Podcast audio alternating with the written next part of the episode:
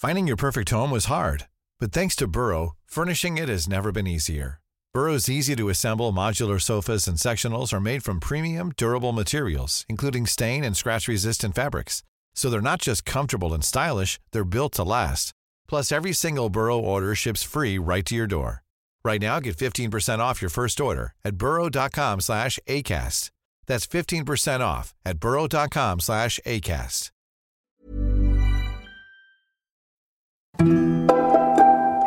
Hello, I'm David Kern, I'm Heidi White.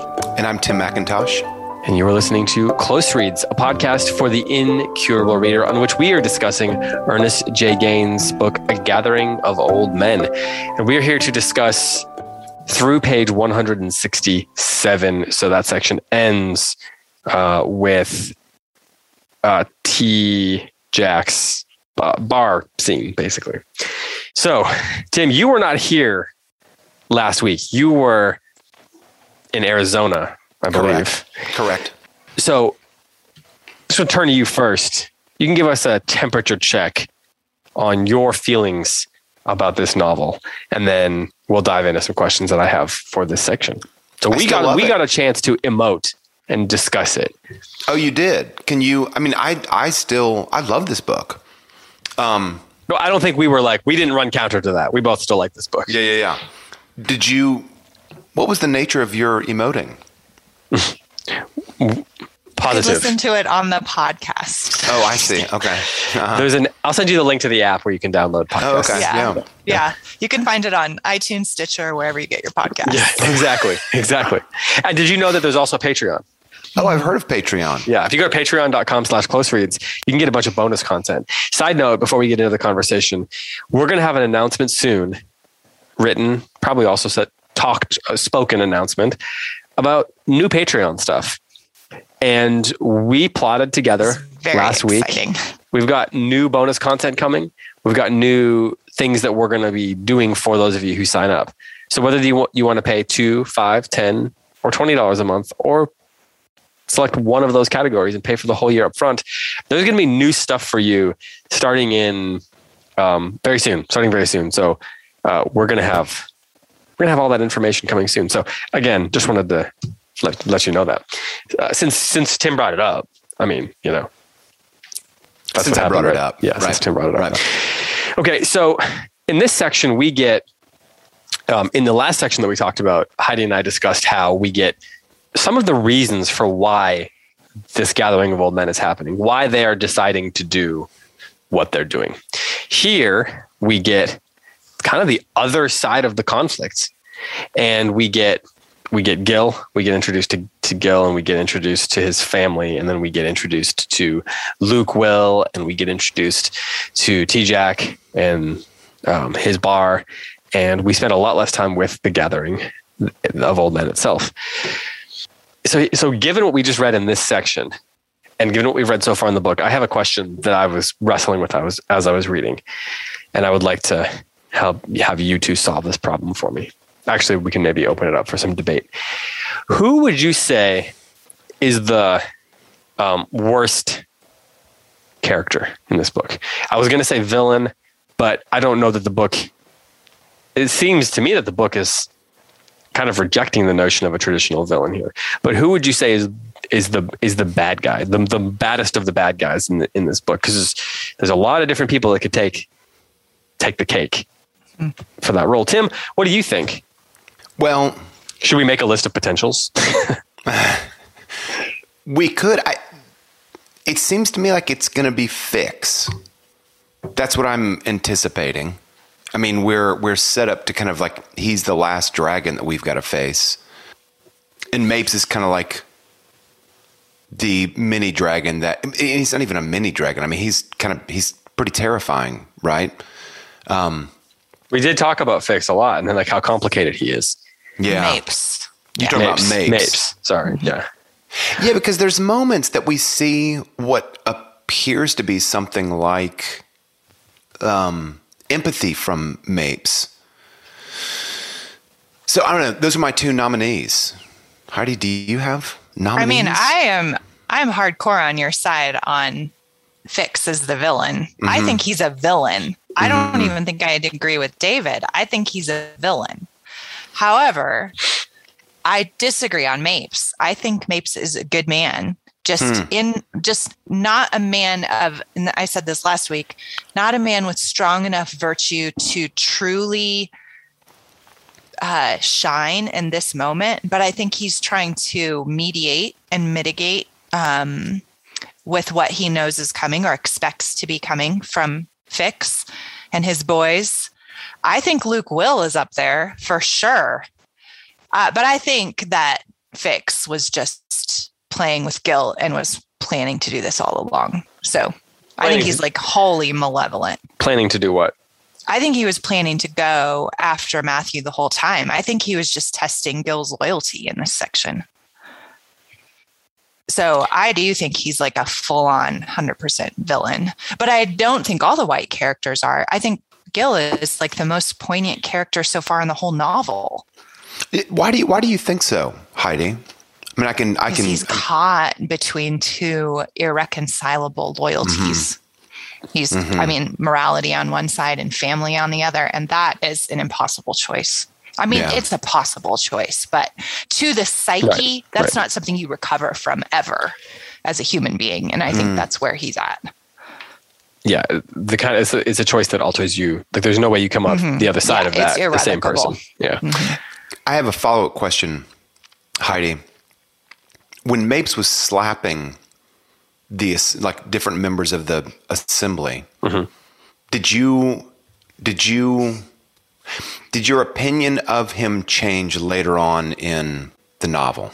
Yeah, my opinion of him is that he's a complicated, not, I don't know if I think, I said good man earlier, but I think what I mean by that is like decent, not, not, I don't mean necessarily good. Yeah, in the sense of like having a strong moral center.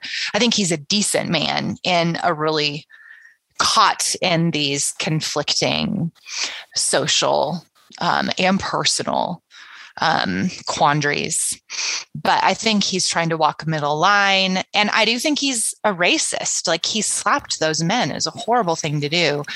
But I don't see him as malevolent. I don't see him as a villain. Not in the way I see him as a is. complicated, fallen character, not a villain.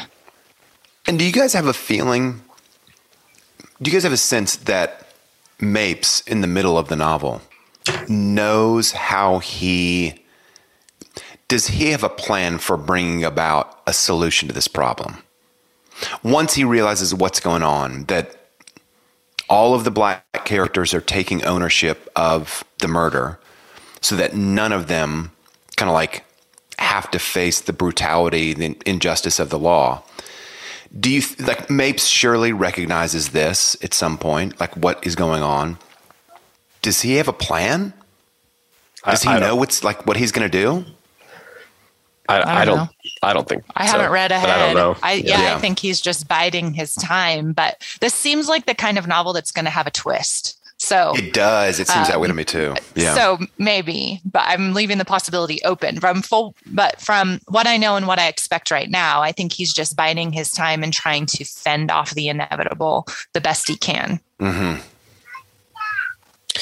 I don't know if you can can hear my two year old is Yes, outside the you can hear this the cheerful sounds of childhood. She's is saying she something calling to for me. you? Probably, but she's Yeah. got Probably three siblings and, and Bethany Heidi. out there. Mm-hmm. yeah, yeah, Yeah. yeah. well, what did you teach her to say that when we were hiking this weekend? Well, it was just you and the boys, like a lot of boys, including Yeah. Tim. Yeah, And then Lydia and I, who, by the way, to all the world, you should know how darling this child is. She's Yeah. ridiculous. Like, there's a normal amount of cuteness for a child, and then there's like Lydia. So she is just the most spirited, yet also like feminine and lovely little person. Um, so when we were on this hike exploring the uh, the wilderness around David's house. Lydia and I were the only ladies, so we had to celebrate. So I taught her to raise up her hand and, you know, raise it to the roof and say, ladies, with Mhm. me. So we Mhm. just wandered about, calling out to the world, announcing ourselves as ladies. Hi, Lydia. And Lydia now is Heidi and I are the like, screen. she's now on the screen. Hi, Lydia. Can you say hi? Hi. Hi. Can you can we teach them that we're the ladies? Do you want to do that with me? Put up your hand. Here. She doesn't like the headphones. She Can doesn't you say like the ladies? headphones. She's Can you say spirited. ladies for she's ladies. No, now she's being shy. No, that's okay. So okay, I'm just gonna let her sit here while we while we talk about this. She is wave. She is waving. So okay, we have we have Mapes. We've got Luke. Will. We've got Fix. We've got I write. I'm writing T Jack down, and then we've got as a fifth sort of terrible character. We've got um the deputy, who's just a fool. Yeah, oh the yeah. deputy. Oh Um, yeah. He's, And- I, I think David, he's too spineless Flaccid? to actually do. Yeah, to actually do any real harm. Though there have been plenty of spineless people in history who have done like profound of amounts harm. of Oh harm. yeah. Yeah. Right. But I think he's going to be executing orders more than he's going to be like driving the wrongs. So who do you? If we take those five characters, how do you order them in terms of what you think their their awfulness? Wickedness. Fix first. I think Fix first. Or Luke. Luke will second. Yeah. Who are the others? T Jack, Mapes, T-Jack. Griffin. Mm. Okay, Griffin so I'm going to put Griffin third, T Jack, and then Mapes. Although, because T Jack is colluding, although he is trying to stay out of it, but not because he has a moral center as much as because he just wants to stay out of trouble. Mm-hmm. Mm-hmm. So that's my ranking. Wants to keep his customers happy. I'd, Right. I'd go with the same. exactly. I'd go with the same. What No about you, variation. David? Yeah. Do you have a? You haven't answered the question yet. I would put Luke Will first, Okay. Then T Jack. And why Luke Will above Fix? Um, because, well, one, I think the book is telling us, setting us up. You want to get down? no? Okay. She's just waving. I thought she was waving goodbye. I think that, um, I think the book is setting us up for Luke Will to be the agent of chaos. Um, I, I think that Luke Will is pure, purely malevolent. Like he, he is full of genuine hate. I think that Mhm. when you look at someone like Fix, this is a man who is a he is a he he has a degree of a code. You know, he's like you know the bad character in uh, The Wire. You know, he, there, there's a code about him. I think that he has uh, things that he is actually trying to preserve. I'm not saying he's not evil. I'm not saying he's not a bad guy, but I, I think that that, that in, in Luke Will you have pure hatred, pure malevolence. He is you know, like a demon type character. I think hmm. Fix has a degree of. I also think the book wants us to have a degree of pathos for him. That he is has lost his son, and like it sets him up to be someone who, you know, he cries. He doesn't. I think. I think we're supposed to take it at face value. He doesn't know what he wants to do. I don't Hmm. know that I agree that in the moment he is completely setting Gil up to fail. Um, and then and then I think T Jack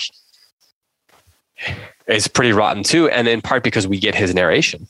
Like I think what he does is try to survive, but the way he talks is so bleak in his narration. The way he talks about the social order and the way he describes the black characters and the way he responds to that's the the the, the uh, negative aspects of the social order is just so bleak. I don't think he is. I think he is a product of the social order, and that that th- thus he is kind of middle tier bad. Right? He's sort of everyday bad, but I think he is pretty deeply bad. I think the deputy is. Yeah, I think he's spineless. Like I think I would put him and T Jack kind of in the same category. You've got It's it's interesting that three of our five bad characters, T Jack, um, the deputy, and who's the third I was going to just name? Uh, Luke. They're not, they are more, They're evil is more an evil of, born of having no spine, having no backbone. Whereas characters like Fix and Mapes have a backbone And in some ways, yeah. How do you I think say Luke? this? Did you include Luke Will in the back the back the spineless characters? yeah, I do. Huh. But he's 'cause so even, like- aggressive. Like he's aggressively violent. Like all he wants, he he is not afraid.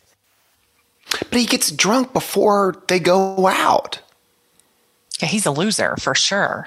Well, but I think it's But more the than whole he's time a he's the whole time he's trying to get Fix to go and he's picking a fight and he's being aggressive with he even is willing to attack Gil. Like he's that's why I say he's an agent of chaos. So what do Definitely you mean he's by an agent of chaos. spineless? Like you were saying that Mapes does. I think that Luke.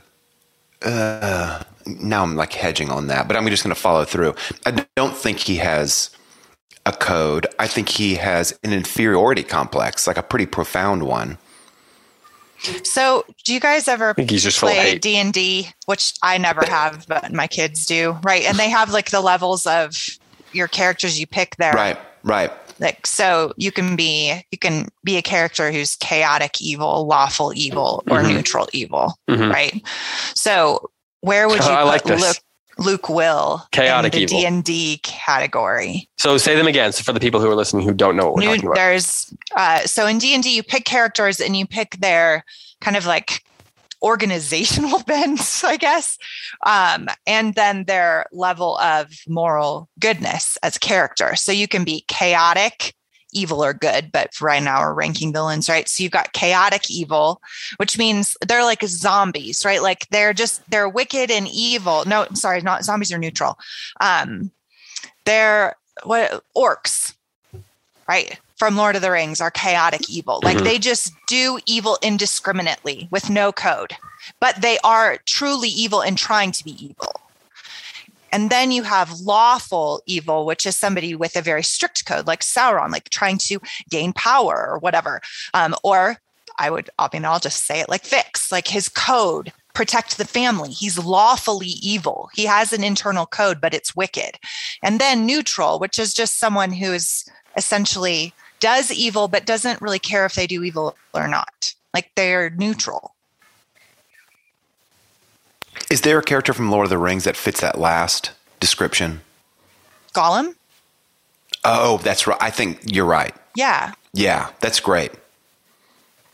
It this it's it occurs to me that this discussion is sort of like we're laying out each of our our visions of the ontology of wickedness. evil, right? Yeah.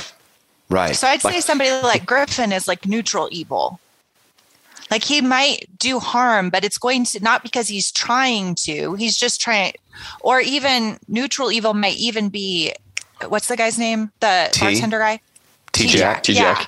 Yeah, Yeah, like he's I going to you. do some and contribute to the overall malevolence of this of the. I think wicked part of Mapes would be neutral storyline. evil. Okay, Really, you think Mapes would be neutral I evil? I think he's neutral Hey. good. Oh, this is so interesting. Oh well, if we're talking about bringing good into the, the occasion, there's such a fine line between neutral evil and neutral good sometimes. Right. Like I just don't think that Mapes is bad. I just think he's I don't know. I don't when I say that then then it's He- like, well, do I condone his racist actions? Of course not. of course not. Right, right, right, right. Nobody's hearing that. So anyway, that like what I would say I think that Luke will is chaotic evil. Hmm. Not new not lawful evil. Yeah. Yeah, I can get with that. I can totally get with that. Yeah, he's actively. I mean, he's every moment when when Gil when the when the drama of the scene suggests that Gil might be able to convince his father of something, or engender some kind of pathos, or suggest you know some tell some kind of truth. Luke Will jumps in as if a, the devil on the shoulder, the demon, you know, the the the, the demon on the, the the right shoulder, saying that the angel on the left shoulder is full of you know what. Um, Bull And so- honky. Yeah, could you say that again for us? Just Right. to have that as a pullout. um, yeah. uh, So, but let me let me ask this question then: Why do you think the book takes this detour? The book is called "A Gathering of Old Men," and we that's what we've been given for the first roughly two thirds of the book, whatever, between a half and two thirds. And then here we're given a roughly what 50, 60 page detour where all of a sudden we're in Gil's head and we're learning about the importance of SEC football in the in the in race relations and the moment you know we get this Sully character who's talking about the salt and pepper, you know, Gil and and Pepper and how they're um, almost like he, he, agents of healing, right?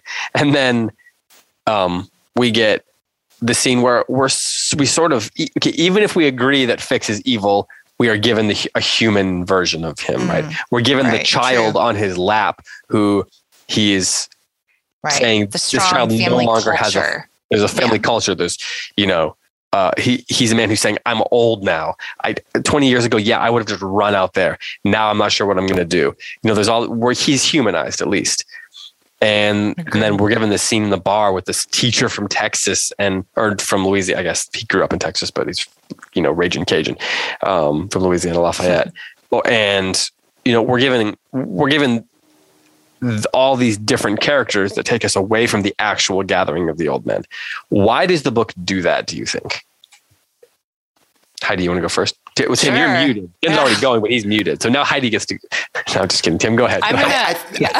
I, think it's because we have a really, really fine author, and he understands like a basic premise of great narrative, which is um, the size of the enemy and the ferociousness of the enemy, there's a direct proportion between the size and ferociousness of the enemy and the satisfaction of the conclusion of the book. Now, we've not gotten to the conclusion of the book, but the fact that he has shown the other side and given voice to the other side, to me, makes me think, okay, we are in really good hands here because he's not afraid to treat his opponent with he takes his opponent with real seriousness.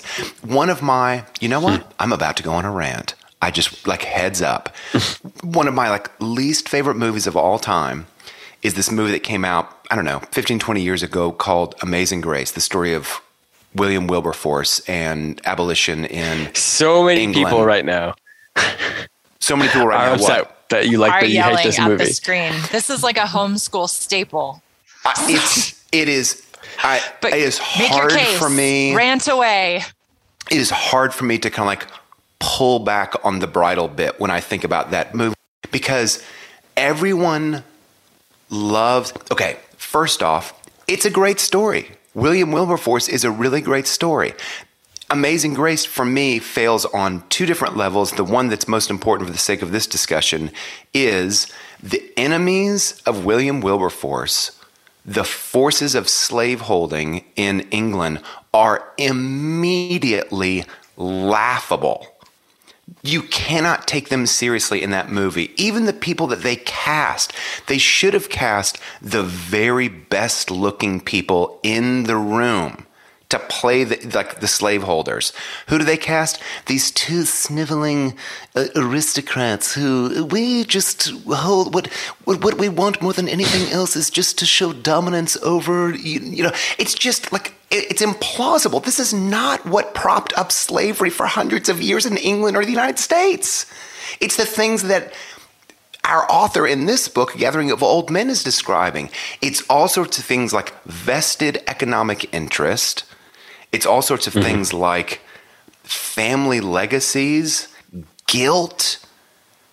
Um, these are all the things that once, like slavery and slavery started to end, it, they still, the effects of slavery remained, not because you have these sort of sniveling aristocrats who just, I just want to hold on. It's, that's not what kept this in place. What kept it in place? Yeah, it's not why Jim Crow South all of these became other things. Exactly, yeah. exactly. And I think I was so disappointed in Amazing Grace because they did not take the opponents of seriously. abolition seriously. They but treated them like clowns. Even beyond the historicity of it, from a dramatic perspective, a weak and sniveling enemy it's not is not hard to overcome. It's not over, yeah. hard to overcome. Sauron is terrifying, absolutely terrifying. You're like, we can never win. We can never win. And so when the good guys do win, oh my goodness, it is so satisfying. And I think that's part of the reason that I remain so hopeful and optimistic about the conclusion of this book is that we are seeing the other side and we're seeing like how Gil is oh my goodness, his situation is so complicated. And even somebody like Mapes, his situation is so complicated. And I just have nothing but respect that our author is showing us that. So we've had a lot of not. Well, Heidi, you, you're trying to answer the question. Uh, no, I I am, but Do I you do you want to rant on No, his I do rant? not want to rant on his rants uh, because everything you're saying is true. Um, I mean, so to tell a good story, you also have to humanize the enemy and make them sympathetic in some way, right?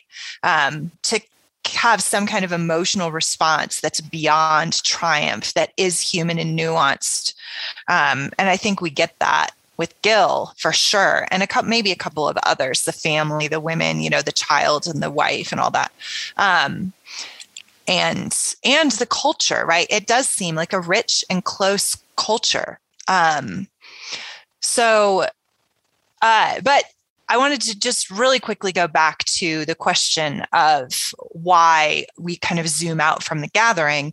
And to me i also saw it structurally. Remember we, I, the nesting boxes we talked about on the first episode right? So we go from out to in towards the gathering. Like as the the first half of the book is these black characters uniting in a common cause right? Towards this gathering gathering together. And then now in the second half of the book we have the opposite direction right? We have the white characters who are speaking on the other side and we're zooming out to see what they're going to do about the gathering. And so we're getting further and further away from the actual geographical place where the action is taking place. It was moving towards in the first half moving away in the second half. Um, and that and then also as you pointed out tim we have the then this added the the other craft reason gives us uh, some skin in the game on the white characters. It actually matters to this community what happens to matthew um, and That's a great point, Heidi. going I mean, to be about the enduring geography. conse- yes and there's going to be enduring consequences on the white and on the cajun community the same way there's going to be on the black community. It's going to cost them something. It's already cost them something. Personal grief and a public cataclysm. Uh, and and that is i think important for us to have some kind of skin in the game on both sides of the issue no matter where morally we stand on it Mm-hmm, right Tim, Yeah. I would like to I would like to bring back a close reads a classic close reads segment. Hmm. I would like to I'm bring excited. back the Tim McIntosh predicts the end of the book segment. Oh my goodness. So I'd love on the spot without thinking anything of it. Oh my goodness. I would love to know what you think. A two two part question. Do you have a sense for what you think this book is going to end with? And do you have a sense of what you would like it to end with? And those might not necessarily be the same thing. I, I just love to know, like, what are you kind of anticipating? What are you kind of hoping for? Okay, what I'm hoping for, I know can't happen because to some degree, it's like it would be a violation of human nature. What I really want to happen is for all the bad characters to have a moment of enlightenment in which they're like, hey, you guys, what we've been doing is terribly wrong. We need to change our ways. It's not too late for us and for our families. Let's listen to Gil. you Let's- really let's- are angelically good What? No, I'm. That's what I want to happen, but I also Right. recognize like I, the black characters, the gathering of, of old men. Um, that's what they want to happen, also. And that's it's just not that's what that's not what's going to happen. Okay, so let's just put that to the side. What I this is a long shot because I have been struggling to see how Ernest Gaines is going to bring resolution to this book. I really don't know. I think that Gil is going to play a prominent role because I was thinking, okay, what is an area, what is a sphere of life in Louisiana that there is some sort of common ground? It's not economics, it's not the law, it's not family, it's not work, it's sports. Like, and it's not even really Particularly level SEC football. particularly SEC football. And it's not level yet, but Gil is a white running back. His kind of like cohort is a black running back. They're friends. And I think that that, and Gil is like really bound up in this. So I think that that kind of platform is, I, I think that Ernest Gaines is going to use that platform. The other thought that I have, again, this is a long shot, is that the chaos that is Luke is going to actually cause it's his his chaos making is going to backfire and somehow like leaders of the community are going to i wonder if it's going to be a birmingham moment like when the dogs and the fire hoses were brought out in Birmingham during the civil rights marches, and everyone saw what was happening. That's when the civil rights movement began to really like gain momentum. And I wonder if something like that might happen with Luke, that he causes so much chaos and so much destruction that the people who need to see that see it and they say, no more. This cannot continue. And so the murder, in some way, is going to be I don't know how it would be absolved, but in some way, the murder is going to be absolved. Well, we're going to find out next week, obviously. And there's a lot of people who are listening who are either cheering you on, right, or shaking their head. Like, oh, Tim, you're so far off. Yeah, well, we had to. I mean, you know, people love when Tim predicts stuff. Yeah, because it's so laughable. I was yeah, so I, off with Rebecca. Well, I mean, that's so kind great. of the point of a mystery, though. Yeah. And this is a mystery, isn't it? It's like a mystery of, it's in, in some ways, crime and punishment. We know who did it really, really mm. early. We know who did it. The whole question is in that book, why did he do it? That's the mystery. In this so, book, we know who did it. The whole question is, what's justice going to look like? Next, right. So then, do you take Heidi? Do you take at face value that Mathu did it? Like, I do, but I'm prepared for a twist. Like I am ready for, I am poised and ready for everything I think about this novel to be completely wrong. And um, I can just feel it building. I can, and I think it's going to be one of those perfect endings when you say, I did not see that coming, but it's the only thing that could have happened. Um, because I would not, I, I would, I don't have any idea how I would end this story right? Like if I was yeah, the novelist yeah. here, I don't know how I would end it. I'd think this was a great idea for a novel and then I'd never write it because I'd have no idea how to end it. Yeah. Yeah, yeah, yeah. For sure. But I think something's going to happen to Gil. That's my prediction. I think something I think he's going to die. Do you and really? I think that's why he's not in there. That is so good because okay, that's my the, one like, watching public is got their eyes on Gil and if he dies, yeah. I mean, he's like this esteemed running back. Oh my goodness. Because you know he's going to go with his family. Right. That's a great guess. Okay, so David, I would like to rewind. nope. And no I change my first vote. You can change your vote, though. I appeal directly to our listeners. Listeners, hear me. I am following suit with Heidi. I've cast my lot with Heidi.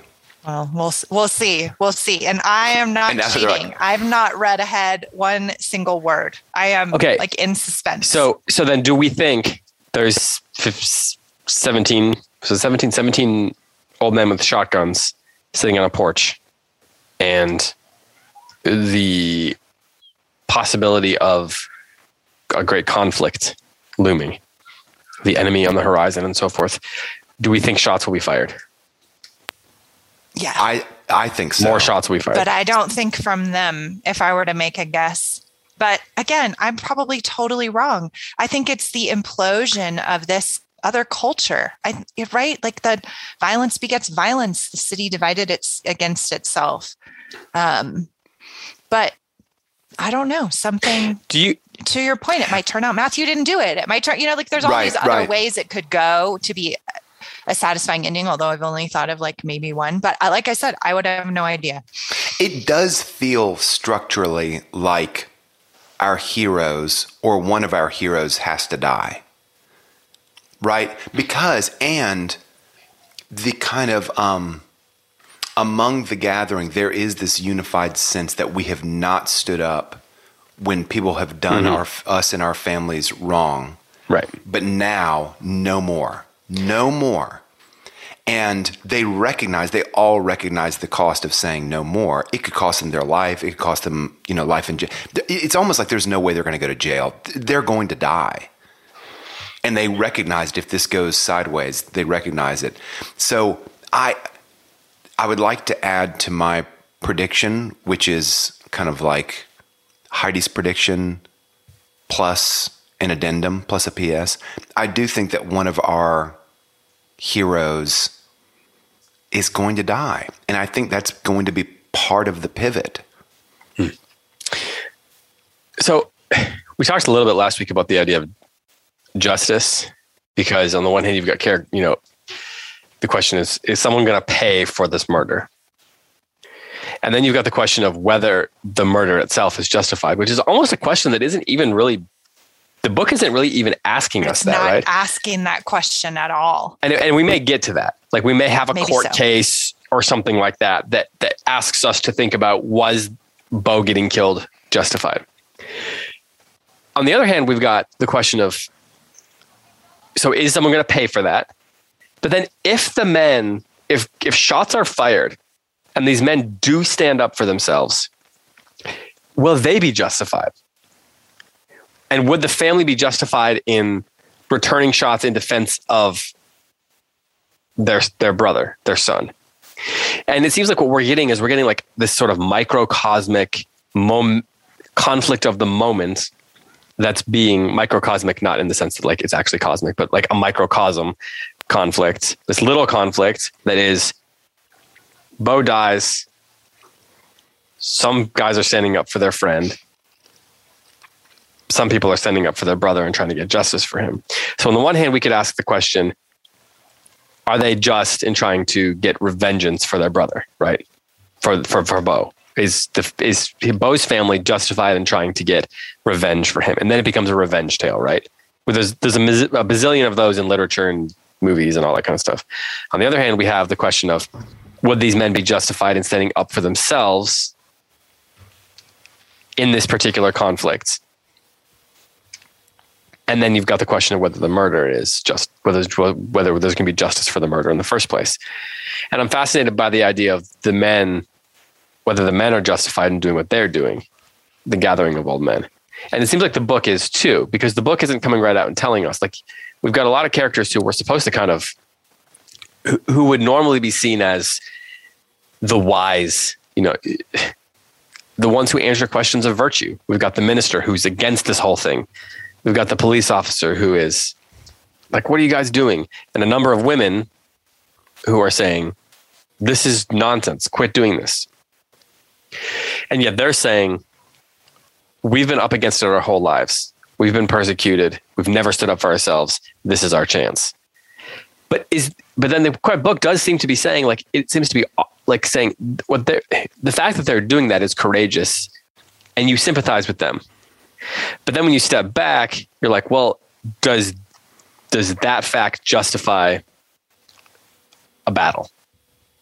And the book doesn't seem to be saying for sure. Yes, it does. Yes, it does. And so it makes it so makes it such a complicated book on race relations, especially being written by Mm-hmm. a black man who himself, surely growing up in this part of the world, suffered at the hands of the white people in the community, Right. and and Agreed. and perhaps he also had good relationships with maybe he had a salt and pepper type of relationship like Gil and Pepper. Um, but it just complicates the whole thing because we don't know what the what, we don't really know what question the book is asking because there's all these different questions that it might be asking. And I find that really interesting, like in terms of the nesting dolls theory that you're talking about. Like it's almost like these these nesting dolls of questions about justice that are being asked, and we're not really mm-hmm. even sure which one we're supposed to be compl- contemplating. Right. Well, and to your point, the the notions of justice within the characters seem to be uh, very individual and personal, right? So there's not necessarily any character. Maybe Gil's an exception to this, And there's a slight possibility that Mapes is an exception to this, but none of them seem to be asking what is the right thing to do.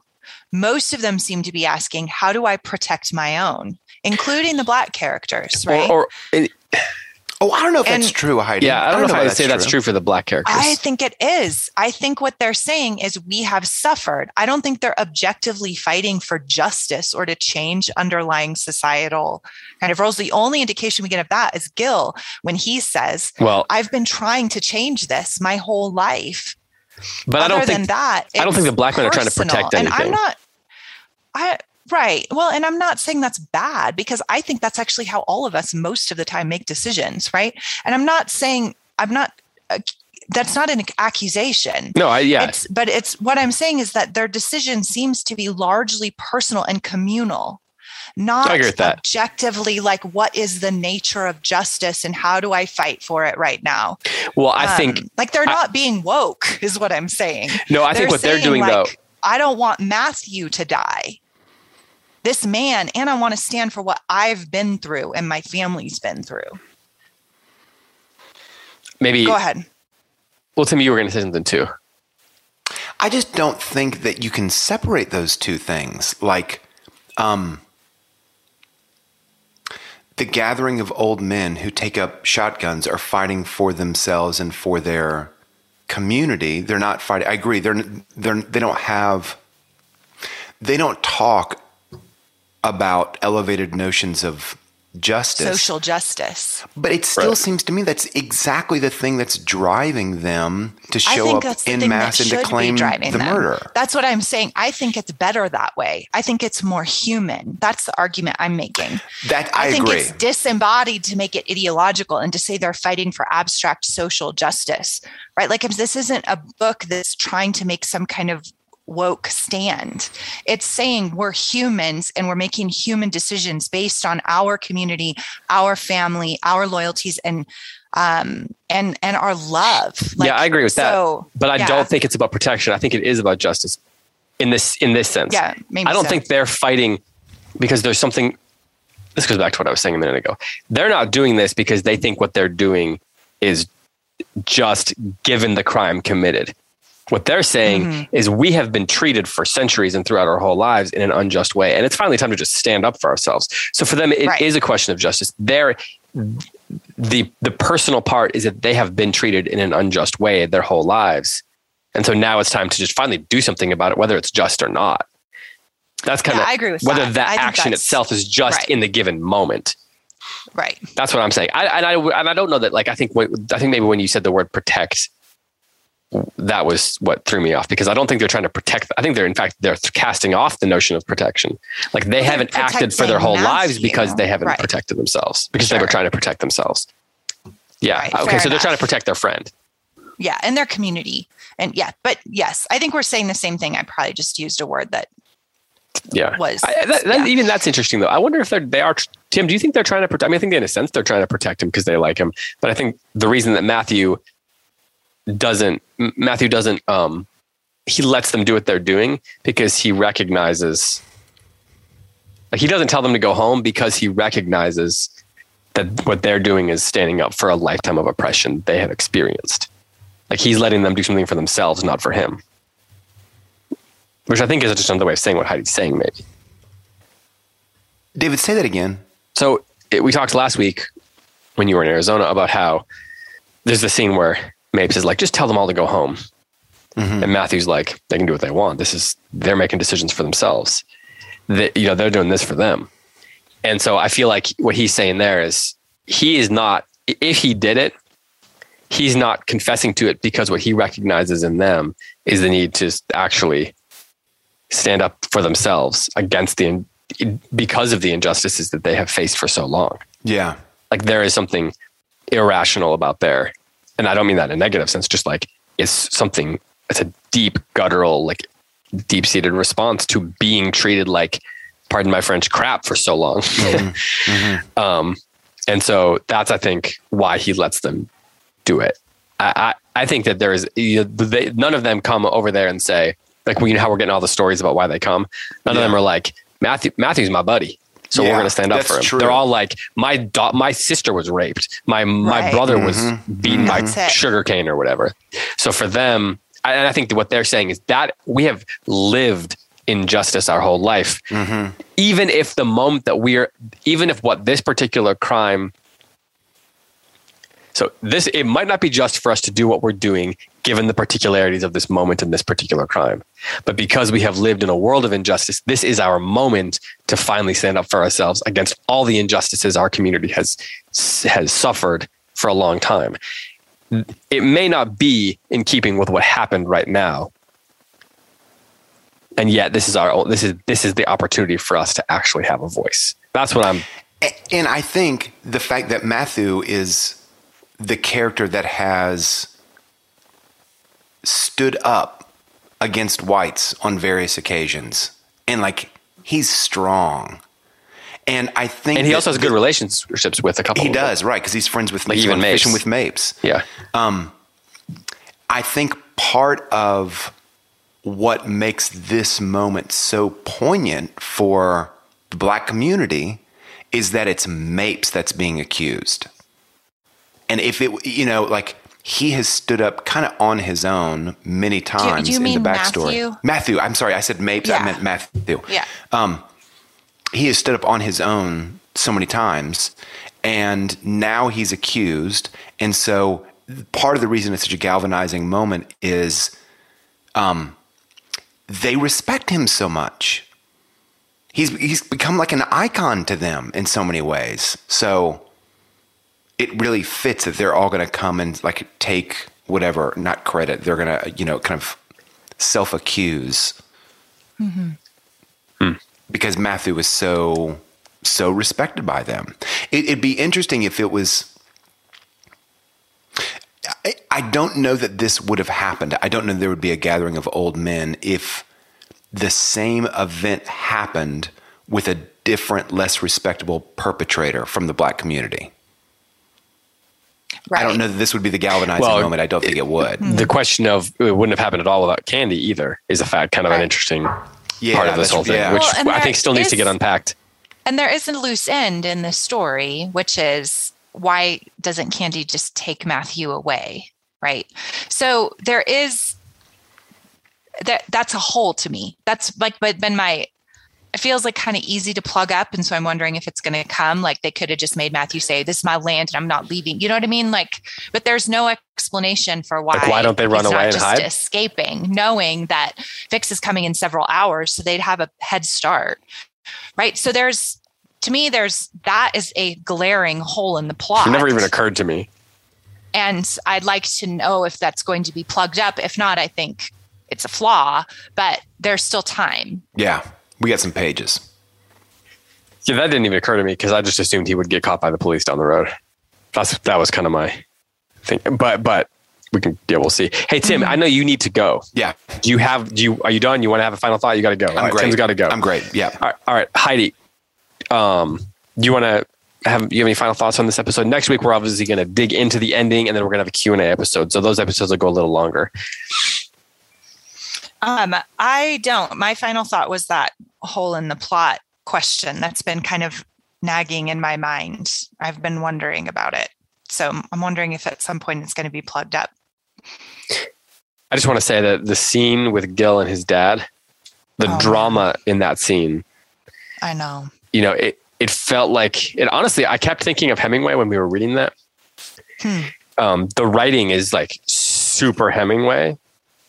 yes the repetition The repetition, the short sentences, the like the, Uh-huh. you get the first person, the way he uses first person POV. the like, unsaid subtext yeah yeah, and I think the difference here, like, uh, uh, you know, Hemingway. I think his subject matter probably is what turns a lot of people off more than his writing.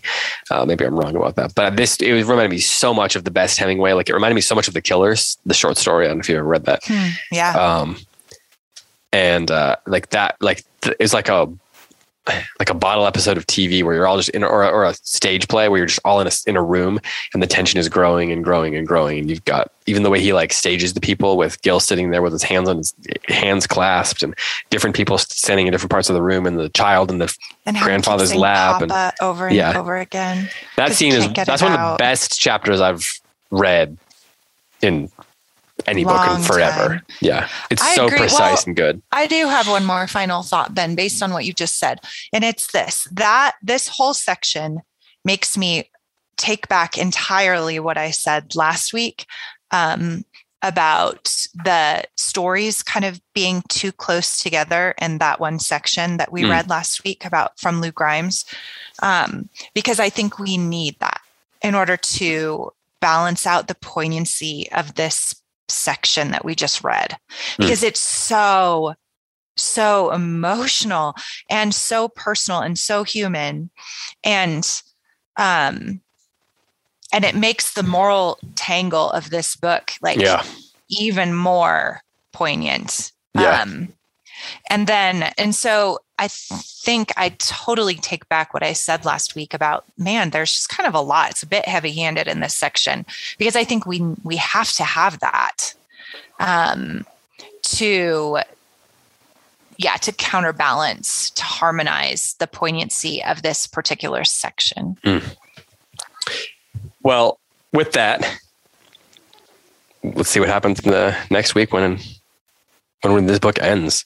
Um, is a great book, it's so great book, great writer. Just So we're so next week we will finish uh, the book and then we'll do the Q and A after that, um, and then we're going to dive into Confederacy of Dunces.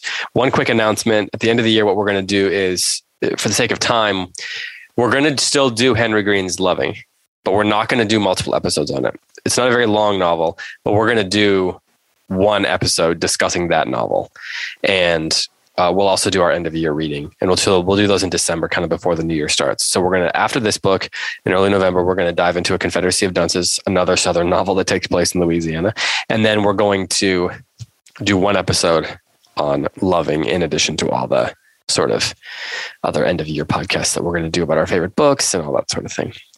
Uh, the plays, the thing is going on right now. They're doing the Taming of the Shrew. Act four should be up uh, now. I think I think it's Act four. Um, we've got um, Willie Wendell going on, lots of great guests, and we also have our new podcast, which is Bibliography. Um, first episode was with Ron Rash, one of North Carolina's great authors. Second episode, which is up now, is with Alexandra Andrews, who wrote uh, a novel called Who Is Maud Dixon, which actually you're reading that right now, Heidi, aren't you? i'm reading it right now it's delightful How far did you get? How far are you? so i am in i'm about a third of the way through Okay, So you haven't even- up any time i can yeah you haven't even really hit the big.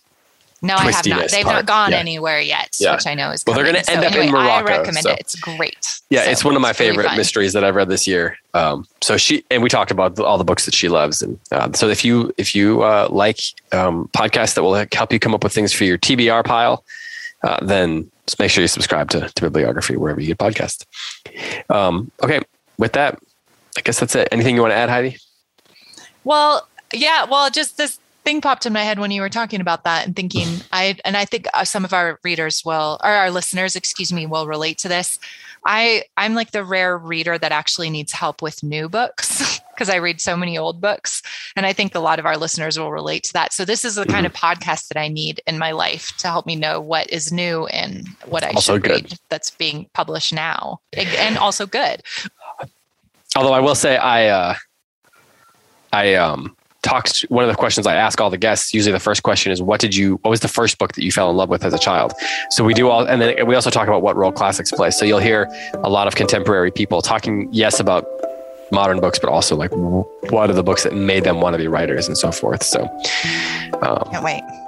all right. Well, with that, for Tim McIntosh and for Heidi White, I'm David Kern. Thanks so much for listening. Until next time, happy reading.